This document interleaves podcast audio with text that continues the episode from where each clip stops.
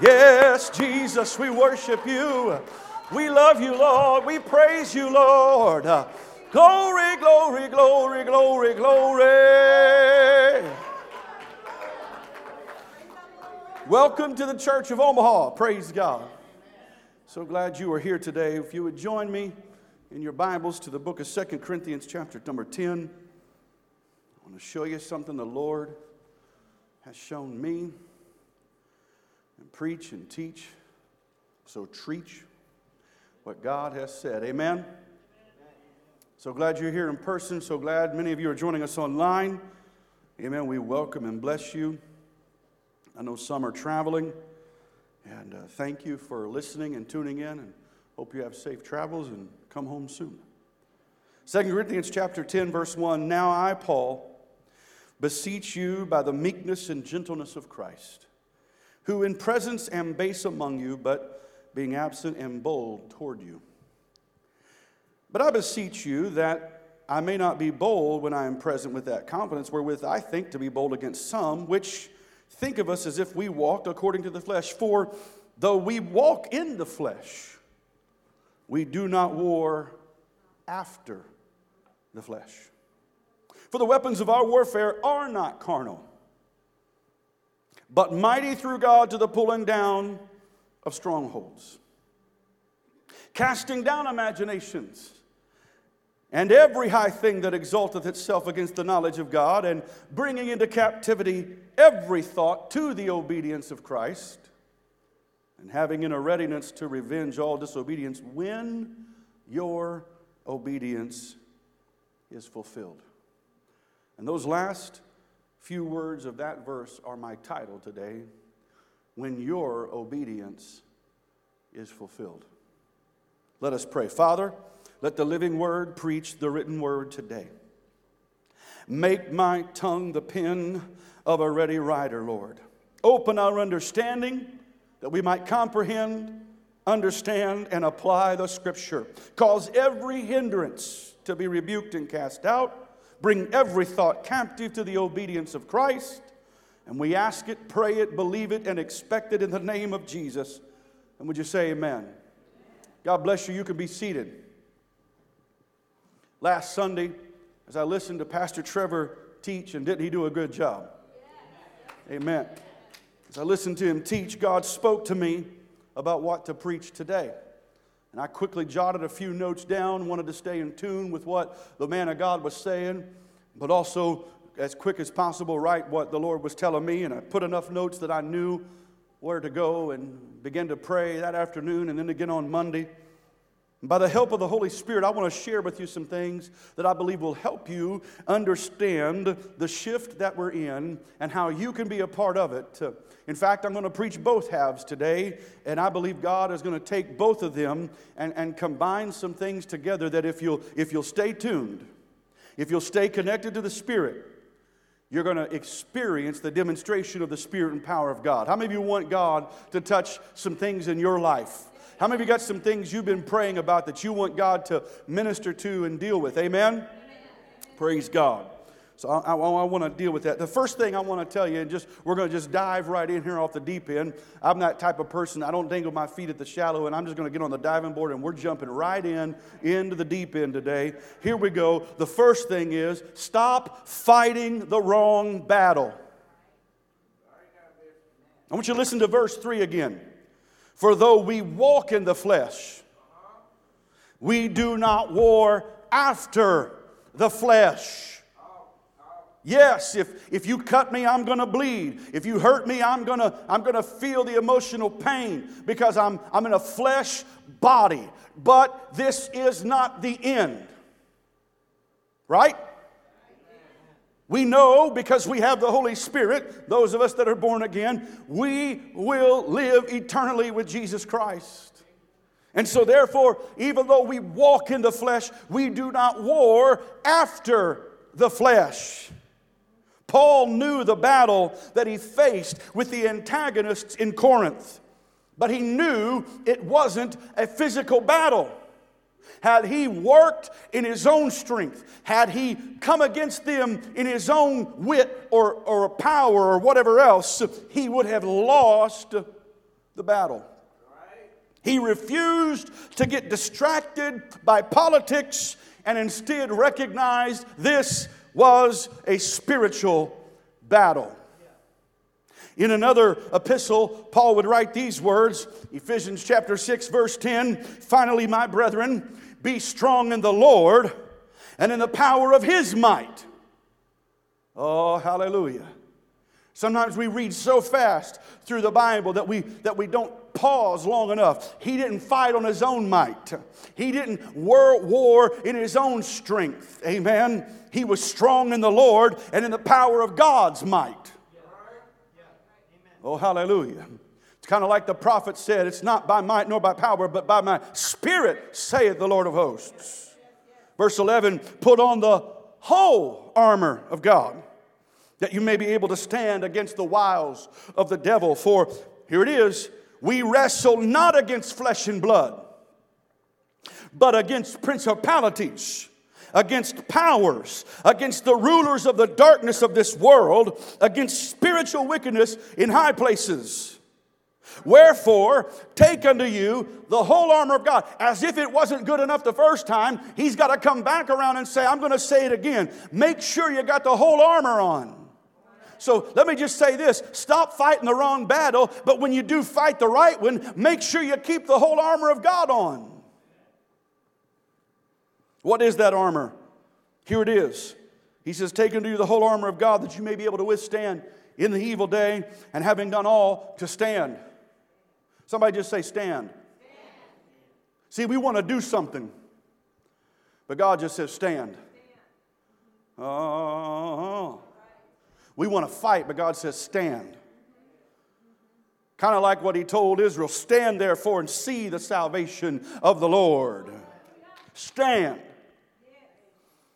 Verse 14, "Stand therefore, having your loins girt about with truth, having on the breastplate of righteousness, your feet shod with the preparation of the gospel of peace. Above all, taking the shield of faith, wherewith you shall be able to quench all the fiery darts of the wicked, and take the helmet of salvation and the sword of the Spirit, which is the word of God." We have one weapon, and it's right here, the word of God, the two-edged sword of the word of God. I'm going to get to that in a minute. Amen. We have a weapon. But watch this. There's a colon at the end of verse 17. We think that's where the armor of God ends. We think that that's where the battle ends. That's only where it begins. Because the battle is found in the next verse. "Praying always, with all prayer and supplication in the Spirit." This is why Paul in another passage would say, "Pray without ceasing." This is what we do. This is how we fight. This is how we win, and it's through prayer. "Praying always with all prayer and supplication in the Spirit, and watching thereunto with all perseverance and supplication for all saints. And for me," Paul now says, "pray for me too, that the utterance may be given unto me, that I may open my mouth boldly to make known the mystery of the gospel, for which I am an ambassador in bonds, that I may therein speak boldly as I ought to speak." Notice nothing in there was about warfare other than praying and speaking the word boldly. You see, not only are we fighting the wrong battle, we're fighting it the wrong way. It's not going to be one with picket signs. It's not going to be one, amen, with voting for a certain candidate. It's not going to be one, oh, come on, somebody. It's going to be one through prayer and boldly speaking the word of God. The last time I checked, amen, a constitution can be raped and changed. But the last time I checked, this word is settled forever. The last time I checked, politicians can take advantage of the people they're supposed to represent. But the last time I checked this, amen, He is an advocate for His people. This is how we fight. Boldly through prayer and the word of the Lord. So let me ask you this question. Why do some people in the church get so worried about politics? Why do they frustrate themselves with the temporal and unstable world we live in? Have they forgotten that we are born again into an unshakable, eternal kingdom? This world is not my home. I'm just passing through. My treasures are laid up somewhere beyond the blue. This world is not the end for me. So stop fighting the wrong battle. You'll only frustrate yourself, and you'll be ineffective in the kingdom of God. You are an ambassador here, which by definition means you do not belong here. You're a citizen of another country, which also means we have diplomatic immunity. Wow, oh, come on, somebody. You see, when an ambassador is appointed, they are told not to take any attacks personally, such as the burning of a flag, the throwing of fruit or vegetables, the burning of an effigy. If the newspaper prints something, if the headlines say something, if the major media networks announce something against them, they are not to take it personal. Why? It's not about them. It's about who and what they represent.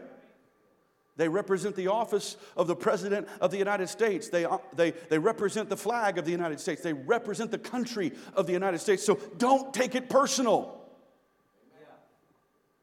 Paul knew what he was doing when God inspired him to write that we are an ambassador, because the Roman ambassadors that were sent to the places they had conquered were told, if you're attacked, it's not against you, it's against the Caesar, it's against Rome. And so when you would attack, either physically or verbally, an ambassador or even a Roman citizen for that matter, you were attacking all of Rome. And so Paul knew what he was saying, and Paul understood, and God understood when he put it in there that we're ambassadors. And so listen, when we're attacked by in the church or out of the church, when the world says something against us, it's not about us. It's about who and what we represent. Hallelujah. Don't take it personal. We represent the unshakable kingdom of God. The attack is against him, not us. And by the way, in case you need to be reminded, please don't ever take the armor of God off. I talk to people all the time, I pray the armor of God every morning. I'm like, well, why do you take it off? Why do you pray it off? And I get what they're trying to say. I understand the point. I went through today and just prayed and said, God, I am clothed with your spirit and your armor and all that. But don't take it off. Right. Wear it always. Scripture never tells us to take it off, but twice tells us to put the whole armor of God on. Oh, and here's another thing. Whole armor. Don't live for God half-heartedly. If you're trying to live for God 1 foot in the world and 1 foot in the church, you know, you might be able to do the splits, but it ain't going to work for very long. Yeah. Give God your all. It's a whole lot easier. It's a whole lot better. Yeah. One preacher said it this way, it's hard to live for God easy, but it's easy to live for God hard. Does that make sense? Yeah. So walk in the authority of Christ as his ambassador, and experience the demonstration of his spirit and power, and fight the right battle. You know, even Michael, the archangel, the Bible says, did not fight against Satan, but instead said, the Lord rebuked thee. Yeah. We should take a lesson from that. The Bible tells me to submit myself unto God, resist the devil, and he will flee. That's how simple the battle is. Let's talk about strongholds for a minute, though. Verse 4. For the weapons of our warfare are not carnal. That means of the flesh. They're not of the flesh, but mighty through God to the pulling down of strongholds. Notice again, how are these weapons powerful? Through God. So our prayer, our praise, our worship, the preaching and teaching, the declaration of his word, those are our weapons. It's through God, not us. Paul uses a word here in the Greek for stronghold, which means a fortified military fortress. Now, it's the only place in Scripture where this Greek word is used, and various translations of the Bible will expound on this. Now, of course, the King James, as you can see, it's still on the screen, says strongholds, the pulling down of strongholds. The ESV is similar. It says to destroy strongholds. The Berean Literal Bible says the demolition of strongholds. The NASB, the New American Standard Bible, implies that we're empowered for the destruction of fortresses. But here's the problem. Neither Paul nor God was referring to military strategy or literal fortified fortresses that we would go and tear down. Okay? And the idea was, if you remove the foundation of those fortresses, they crumble and fall, and the fortification that those soldiers would be using would be no longer valid, right? And Paul had seen this happen in many times where the Romans would go in and attack this fortress, attack its base, go after it, and destroy it. When I was in Israel, I was at Masada and saw the rampart that they had built to get to a fortress of such nature. And so, but he's using that figuratively. So the most accurate translation, based upon the wealth and the context of this entire chapter and the Bible, is found in the New Living Translation. Now, look at 2 Corinthians 10:4 from the New Living. We use God's mighty weapons, not worldly weapons, to knock down the strongholds, here it is, of human reasoning and to destroy false arguments. That's what Paul was talking about. Not that we're going after, we're going to drive downtown and find, Satan's temple somewhere and go and take a sledgehammer to the foundation of that building. That's not what he was talking about. He was talking about through prayer, through the bold declaration of God's word, when the time comes to either speak it, and I keep saying the bold declaration, you think that's only the pulpit. It's not. It's any time you're teaching a Bible study. It's any time you're sharing the word of God with anybody. So if it's in your break room, if it's in the neighborhood, whether it's one-on-one or 1 to 50 people that you're teaching or telling, when the bold declaration of the word goes forth, you're destroying human reasoning and destroying false arguments through the power of God. Am I making sense? I'm revving it down here. I'd love to preach this and get into sixth gear and race down the highway here, but I'm revving down a little bit to make sure you're understanding what God is saying here. Somebody point at yourself and say, I'm an ambassador. It means you're called to declare His word. You may not be called to preach. You may not be called to be a part of the fivefold. I get that. That's not what I'm talking about. Neither was what Paul was talking about, because this is written to a church, not to preachers. So, the reason I believe the New Living is the most accurate is because it uses this Greek word in its context, and the greater context of the Bible, indicating it's not a physical battle, the tearing down of literal strongholds, but rather the strongholds, watch this, of the mind, human reasoning. And indeed, they are strongholds of the mind, because according to Bible Help's word studies, it says the word strongholds is used figuratively of a false argument, listen to this, in which a person seeks shelter in a safe place to escape reality. I'm going to read that again. This is from the Bible Help's word studies. The Greek word for strongholds is used figuratively of a false argument in which a person seeks shelter, i.e., a safe place, to escape reality.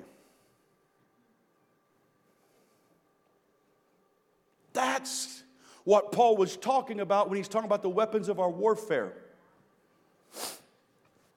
So therefore, just as a physical army, and most likely, he had seen the Romans do this, could pull down, could destroy, could demolish, could raze, R-A-Z-E, their opponent's fortress. So can born-again ambassadors through Christ, through the power of God, knock down the strongholds of human reasoning and destroy false arguments. In other words, when you receive the Holy Ghost, it wasn't so that you get a certificate and get a hold of it and get a picture and say, I get the Holy Ghost. No, it was so that you could operate in the authority of Jesus Christ and show Him to this world. Oh, help us, Jesus. See, Paul had witnessed the Romans destroying and overthrowing their enemies and demolishing their strongholds. But under the anointing of God, and we can look to Mars Hill when he goes there, and he sees an inscription to the unknown God. And he begins to preach to them and teach to them who this unknown God was.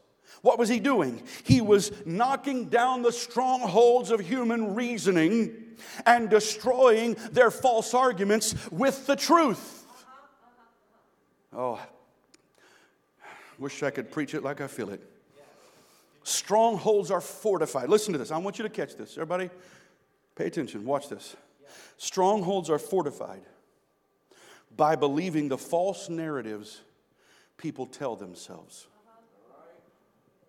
This then creates pathways in their brain, and their perception overrides truth. Therefore, truth becomes relative and absolutes are dissolved. That's what Paul was talking about. The battlefield of the mind. But through Christ, the Bible says we can tear down those strongholds. Why? I'm glad you asked. Because of 1 John 4:4. Greater is He that is in you than he that is in the world. Oh, I know the enemy's sounds strong. You see, he's like a roaring lion. Roar! David said, yea, though I walk through the valley of the shadow of death. A shadow appears bigger than what it really is. I'm told, I've never really researched this for myself or seen it, but I'm told through the research I have done that roaring lions, the louder they roar, indicates that they're toothless. They've got to roar real loud because they don't really have the strength of the teeth anymore, and so they roar to scare their prey, and hopefully their prey trips and breaks a bone, then they can go and finish them off. And so the devil goes about like a toothless lion, roar, and we're like, ooh, forgetting that we have the Holy Ghost.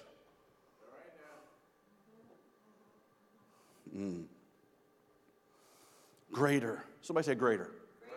Greater is He that is in me and he that is in the world. Let me take you to 1 Corinthians 1, 18 through 31, and let me tell you how Paul fought and won the battle of the mind. You ready? 1 Corinthians 1, 18. For the preaching of the cross is to them that perish foolishness, but unto us which are saved it is the power of God, for it is written, here it is, I will destroy the wisdom of the wise. That's the strongholds. That's the imaginations. I will destroy the wisdom of the wise and will bring to nothing the understanding of the prudent. Where is the wise? Where is the scribe? Where is the disputer of this world? Hath not God made foolish the wisdom of this world? For after that, in the wisdom of God, the world by wisdom knew not God, for it pleased God by the foolishness of preaching to save them that believe. For the Jews require a sign, and the Greeks seek after wisdom, but we preach Christ crucified. It's a stumbling block unto the Jews and foolishness unto the Greeks, but unto us, unto them which are the called, both Jews and Greeks, Christ, the power of God and the wisdom of God. Why? Because the foolishness of God is wiser than men, and the weakness of God is stronger than men. For you see your calling, brethren, how that not many wise men after the flesh, not many mighty, not many noble are called. What's he referring to? He's referring to the prophet Amos, who was a fig tree pruner. Be a prophet. Okay. Yes, sir, Lord. He didn't have any official training. Oh, I know there were some that were called. I know there were some that were born into the priesthood, and I get all that. But he didn't have any training. By the way, David was a prophet, and he weren't even of the Levites and all that. Asaph was a prophet, the Bible says. He was a musician in the choir, but he was also a prophet. Oh, come on now. Peter? John? The Pharisees said, you're unlearned and ignorant. You haven't been to Pharisaical school. You're stupid. Yeah, well, we might not have got a graduated from your school, but we've graduated from the Holy Spirit school. Watch this. Even though they, and these educated men said, we can't explain it, but we can't deny it. You're so smart you can't explain it. Well, that's what Paul's talking about here. Verse 27, but God hath chosen the foolish things of the world to confound the wise. God hath chosen the weak things of the world to confound the things which are mighty, base things of the world, things which are despised. Hath God chosen, yea, and things which are not, to bring to naught things that are, that no flesh should glory in his presence. Yeah, right. Skip on down. I'm going to jump down to chapter 2, brother. Is it Sam? Yeah, you're running the sound back there, or the media. Look at this. Chapter 2, verse 1. And I, brethren, when I came to you, here it is, came not with excellency of speech or wisdom. Paul, by the way, could have. He was a Pharisee of Pharisees. He had sat at the feet of Gamaliel. He was a learned man. But he's saying all of that learning meant nothing because I believed the wrong thing. When God struck me down on the road to Damascus, I saw the light. Are you understanding what he's saying here? Okay? I came not with excellency of speech or of wisdom, declaring unto you the testimony of God. For I determined not to know anything among you, here it is, save Jesus Christ and him crucified. That's what will destroy the arguments and to tear down the strongholds of the enemy. I was with you in weakness and in fear, much trembling, and my speech and my preaching was not with enticing words of man's wisdom, but in demonstration of the Spirit and of power. Here it is, that your faith should not stand in the wisdom of men, but in the power of God. So, as Paul did, so we, as born-again ambassadors through Christ, will knock down strongholds in human reasoning and destroy false arguments. Let's take a look at what those imaginations and thoughts are real quick. Verse 5, casting down imaginations, every high thing that exalted itself against the knowledge of God, bringing into captivity every thought to the obedience of Christ. I want you to think of it like this. If the stronghold is the actual brick, then what connects them are the imagination and thoughts. That's the cement in between the bricks that seals it together. Does that make sense? So obviously, if you're tearing down the stronghold, if you're removing the brick, you're also removing the cement that held it together. Does that make sense? Okay. And again, we're going to read the New Living here. Verse 5, we destroy every proud obstacle that keeps people from knowing God. We capture their rebellious thoughts and teach them to obey Christ. How do we do that? Through prayer and Bible study.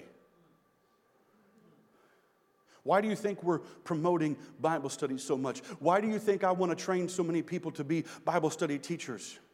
Why do you think I encourage you to study the Bible on your own so much? It's because through that, you will destroy the strongholds, the bricks, the thoughts and imaginations, the cement, and all of those false things will be destroyed in your life, and the truth will be built in your life. Weak, impotent religion will never change lives. Charismatic entertainment will not transform hearts, and neither of them will knock down the strongholds of human reasoning and destroy false arguments, and neither of them will destroy proud obstacles that keeps people from knowing God. Amen. Neither of them will capture the rebellious thoughts and teach them to obey Christ.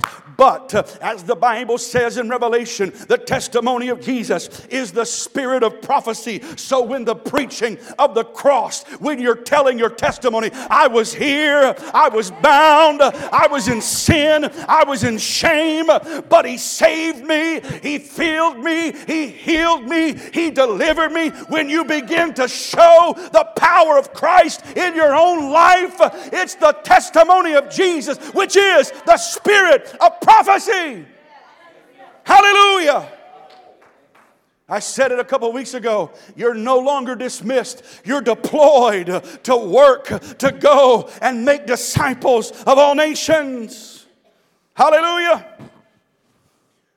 I asked my bride, who happens to be a licensed professional counselor, to give me a synopsis of this, because she uses this to help people as a counselor. Obviously, she's an apostolic woman of God, and her counsel is Christ-centered and Bible-believing. I want you to listen to what I just asked her to give me a synopsis. Listen to what she wrote me after everything I've just preached.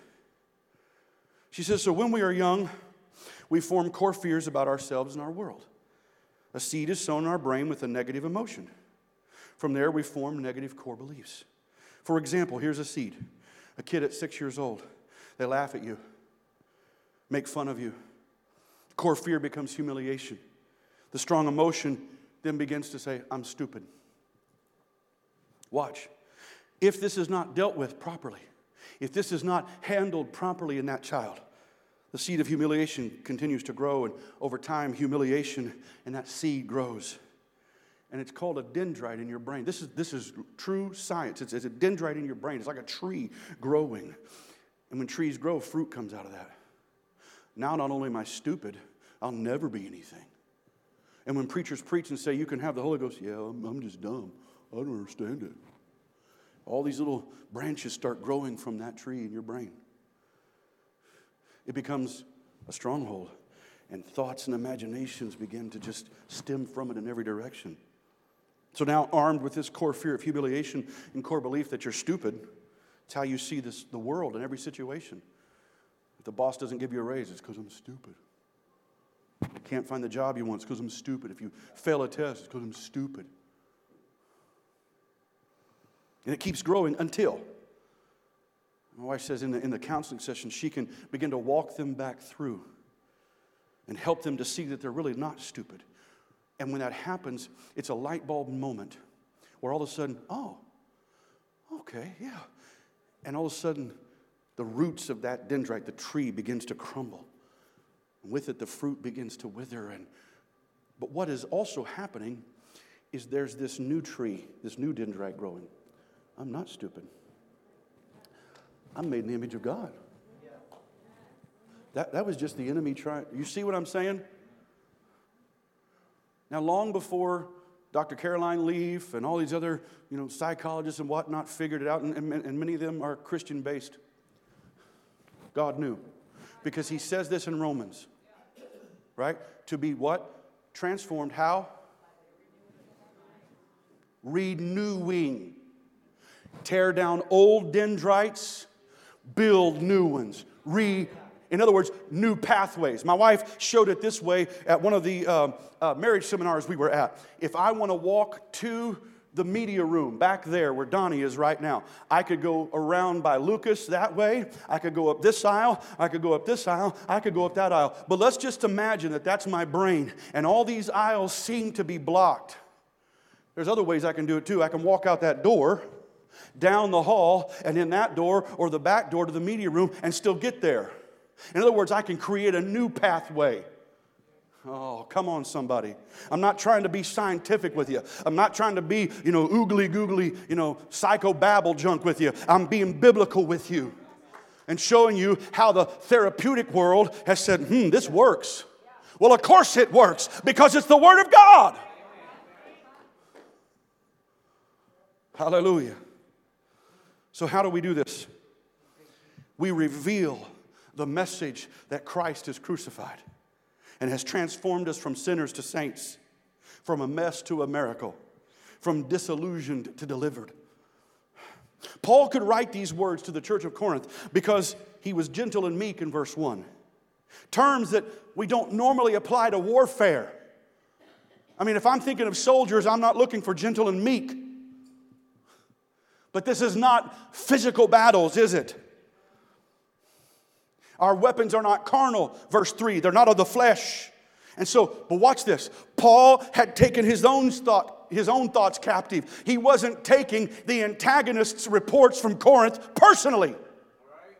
They must not think I'm a good apostle. They must not like me anymore. My preaching must not. He wasn't doing that. He had taken his own thoughts captive and realized what they're saying is not about me, but whom I represent. So watch, here's the point. I've preached all of that to get to this. I got 5 minutes left. We will live victoriously in Christ daily when our obedience is fulfilled. Watch verse 6. This is my original text, Brother Sam. And after, this is the New Living. I don't think I gave this to you. And after you have become fully obedient, we will punish everyone who remains disobedient. Put it up there in the King James. Go ahead.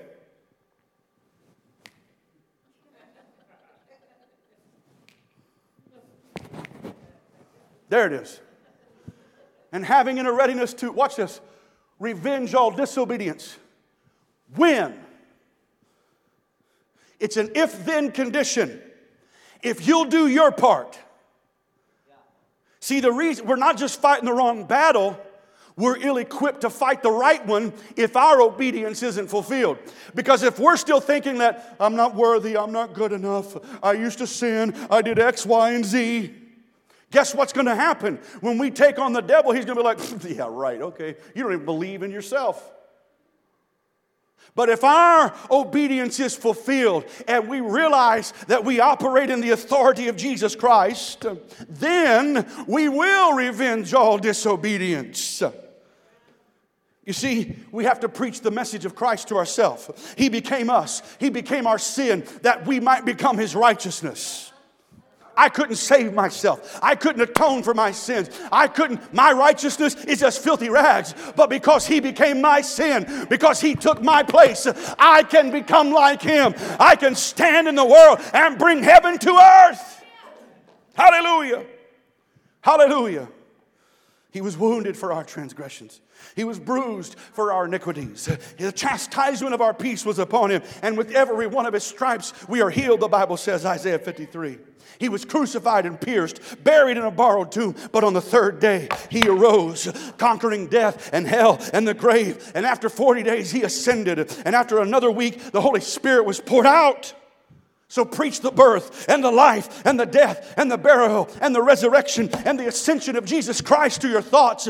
Bring every one of them captive and say, wait a minute, I'm a born-again believer. I am a born-again believer in Jesus. Make your thoughts submit themselves to the lordship of Jesus Christ. You know what I've found? Where Jesus is, Satan isn't. So begin to preach to yourself. Begin to tell your thoughts, wait a minute, thought, I'm not giving into that. I'm not going to let that dent and drag grow. Instead, I'm going to the Word.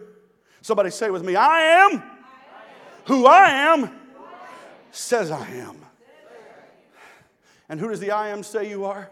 He says you're a royal priest. He says you're an ambassador. He says you're a minister of reconciliation. The I am says I am His. And nothing can take me out of His hand. So when your obedience is fulfilled, then you can teach others. Watch, let me prove it. David understood this in Psalm 51. One more scripture. Psalm 51. Create in me a clean heart. Verse 10. Renew a right spirit within me. Cast me not away from Thy presence. Take not Thy Holy Spirit from me. By the way, the heart and mind in the Bible are interconnected. So he could easily be saying, create a new mind in me. Same thing. Verse 12, restore to me the joy of Thy salvation. Uphold me with Thy free spirit. Verse 13, then will I teach. When my obedience is fulfilled, then I'll be able to teach others. And watch what will happen. And sinners shall be converted unto Thee. Watch. Here's what God sent me to preach. Sam, get ready to put it up.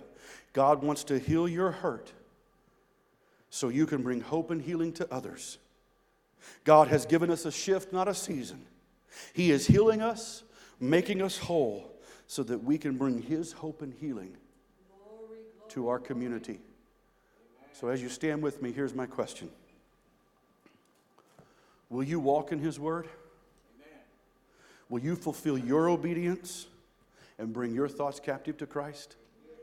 Would you pray with me as we close the first half right now? Jesus, anoint our minds, anoint our thoughts. We preach Christ and Him crucified to ourselves right now.